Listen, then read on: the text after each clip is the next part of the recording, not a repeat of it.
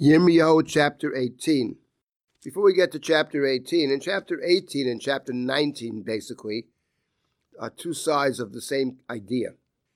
But before we get to chapter 18, I just wanted to mention that in conjunction with what we saw yesterday, which was the end of chapter 17, and the focus on the Shabbat, and I called attention to the fact that in Yeshayahu, in two different chapters, 56 and 58, we also have the Shabbat, which is integrated into the idea of the chapters.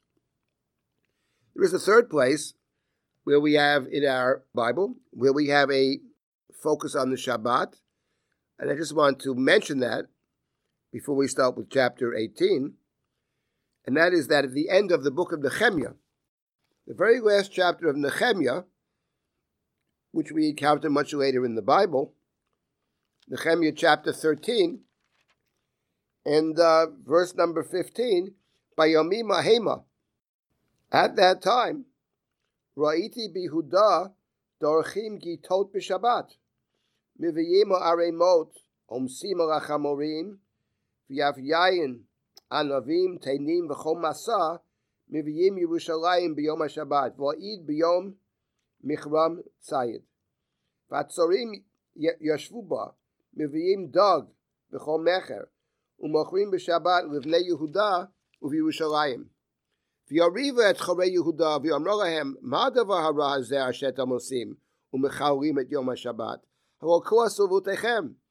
ויבוא אלוהינו, ויבוא אלוהינו עלינו את כל הרעה הזאת, ועל העיר הזאת, ואתם מוסיפים מחרון לישראל לחלל את השבת. So there, similar to what we have in chapter 17, but I think there's a bit of a different focus in Nehemiah, what he's emphasizing. At that time, I saw men in Judah treading wine presses on the Sabbath, others bringing heaps of grain, loading them onto, the, onto asses, also wine, grapes, figs, all sorts of goods, and bringing them into Jerusalem on the Sabbath. I admonished them there and then for selling provisions. Tyrians who lived there brought fish and all sorts of wares and sold them on the Sabbath to the Judahites in Jerusalem. I censured the nobles of Judah, saying to them, What evil thing is this that you are doing, profaning the Sabbath day? This is what your ancestors did. And for it God brought all this misfortune on the city. And now you cause for further wrath against Israel by profaning the Sabbath. In Nehemiah, he continues that when evening came, approached, Kasher tzolu sharei Yerushalayim in verse 19, Lifnei Shabbat, I gave orders that the doors be closed and order them not to be open till after the Sabbath. He gives the orders to close the stores before the Shabbat, before the Sabbath.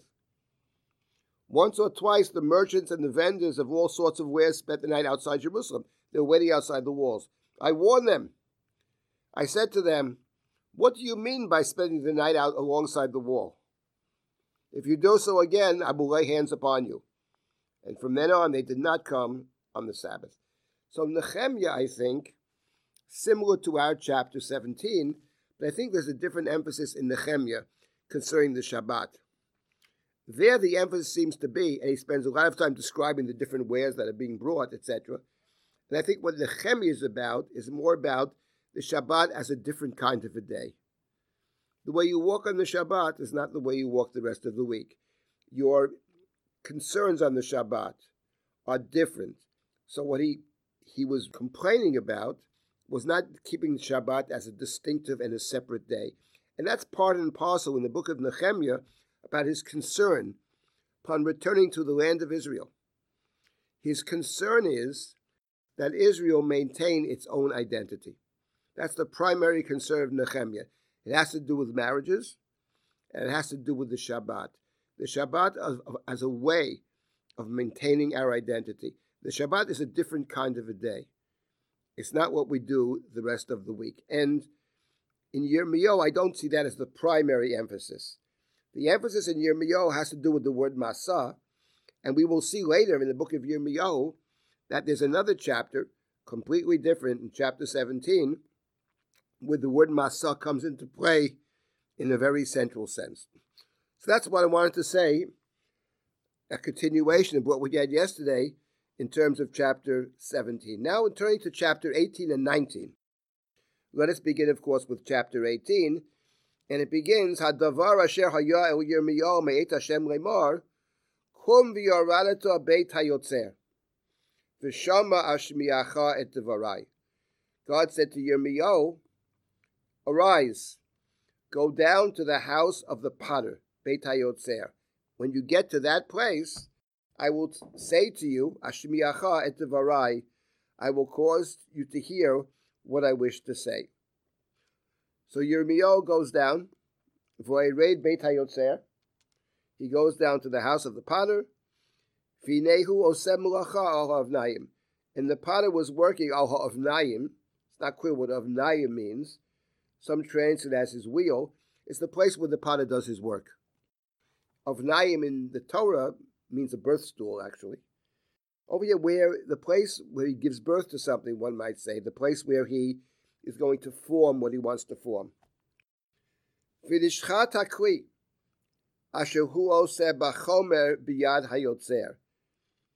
And if the vessel he was making was spoiled, as happens to clay in the potter's hands, v'shav v'yaseu kli then he would simply make it into a different vessel.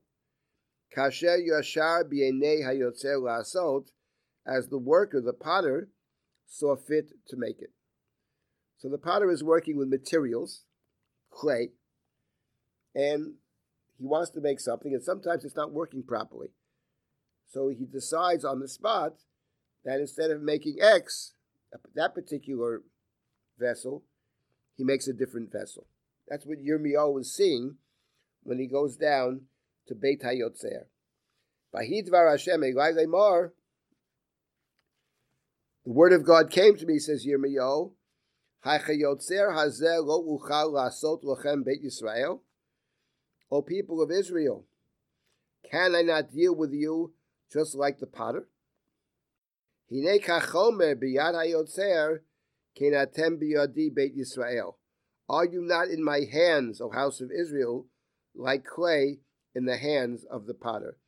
That expression, hine kachomer biyad hayotzer, is one that we are, many of us, very familiar with, because we say kihine kachomer biyad hayotzer. Those words are part of the poem that is recited according to the Ashkenazic rite on the eve of Yom Kippur.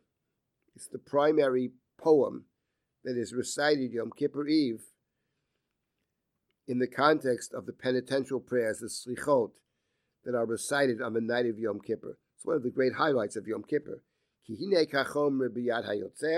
And of course, that expression, Hine kachomer b'yad hayotzer, comes straight out of Yirmiyahu chapter 18. But as we shall see, actually, the way the poem is working on the night of Yom Kippur and the message that emerges from Yirmiyahu chapter 18 are not identical. They're actually quite different.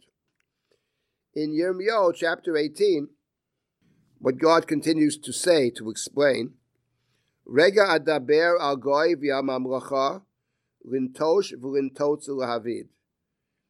At one moment I made decree against a kingdom, a nation, to, to uproot it, to pull it down and destroy it. Lintosh, lintotz, lahavid. Those are words that remind us of chapter 1 of Jeremiah. V'shava goyahu meirato. But that particular nation turns back from its wickedness. Asher dibarti olav. From that which I spoke about it. In other words, the wickedness refers to the decree which, which was formulated because of the wickedness. In biblical Hebrew, very often a word can mean a sin or it can mean the consequence of a sin. For example, we have at the beginning of the Torah in the story of Cain and Hevel and Cain and Abel, after God says to Cain, What have you done? You're going to kill your brother. You're going to, I'll cause you to wander over the face of the earth. And the response of Cain was, Godol avoni minso. Literally, my sin is too great to bear. But he doesn't mean his sin is too great to bear. he means his punishment is too great to bear. That is to say, the consequences of the sin. And over here as well, it's V'shav agayahu meruato asher dibarti. But the nation turns back from the evil of which I spoke, means from what I spoke as a consequence of their evil. V'nichamti achara'ah asher chashavti lasotlo, and then I will relent of, change my mind literally, change my plan about the evil that I, the punishment that I thought to bring. That's what it says here in chapter 18. In other words, God's response will be according to the deed of the people who have acted. And apparently, according to these verses, there is hope for God to change God's mind in a positive sense because even though one has done wrong, but if you repent of that evil, Vishava Gayahu, there is talking about a nation, any nation. It's not just the Jewish people, anybody.